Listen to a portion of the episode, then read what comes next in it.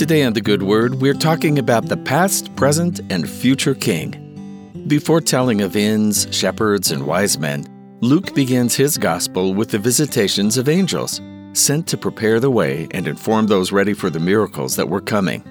Mary had been chosen since the foundation of the world to be the mother of the Savior, but she didn't know that yet. In chapter one, Luke records the angel Gabriel appearing to the young woman, telling her of the wonderful plans of the Lord that she had a part in. And the angel said unto her, Fear not, Mary, for thou hast found favor with God. And behold, thou shalt conceive in thy womb, and bring forth a son, and call his name Jesus. He shall be great, and shall be called the Son of the Highest. And the Lord God shall give unto him the throne of his father David.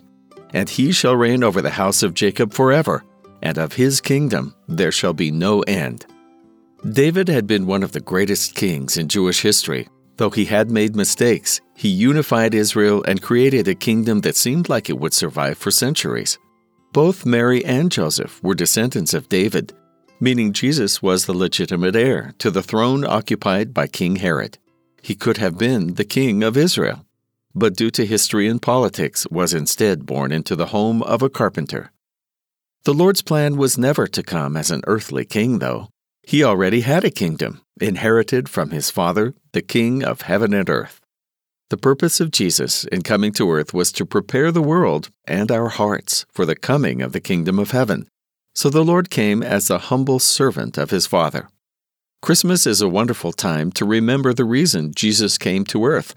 I like how Paul explains it in First Corinthians fifteen. For since by man came death, by man came also the resurrection of the dead.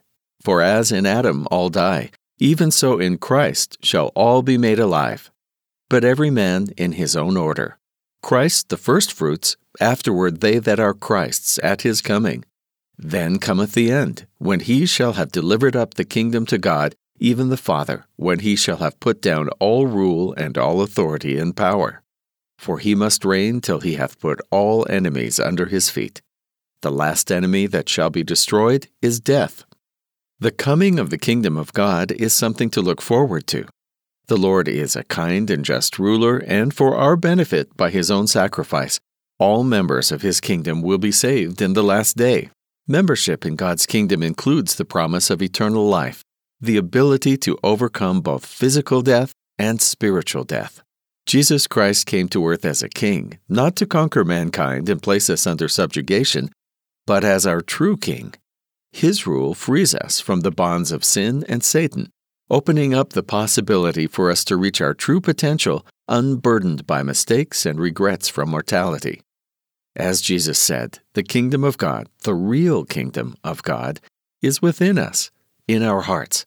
It's not a kingdom we're forced to be part of, like a conquering earthly kingdom. Instead, it's one we choose to belong to. During the Christmas season, we celebrate the coming of a being who was once a baby, who became our Savior, and who will one day return again as our loving King.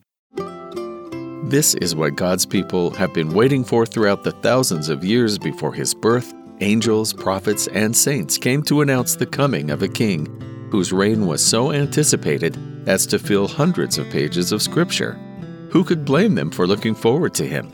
His regime promised peace on earth, goodwill toward men, and we can choose him as the king of our hearts, here and now.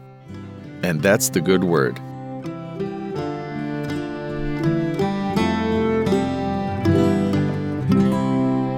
A production of B Y U Radio.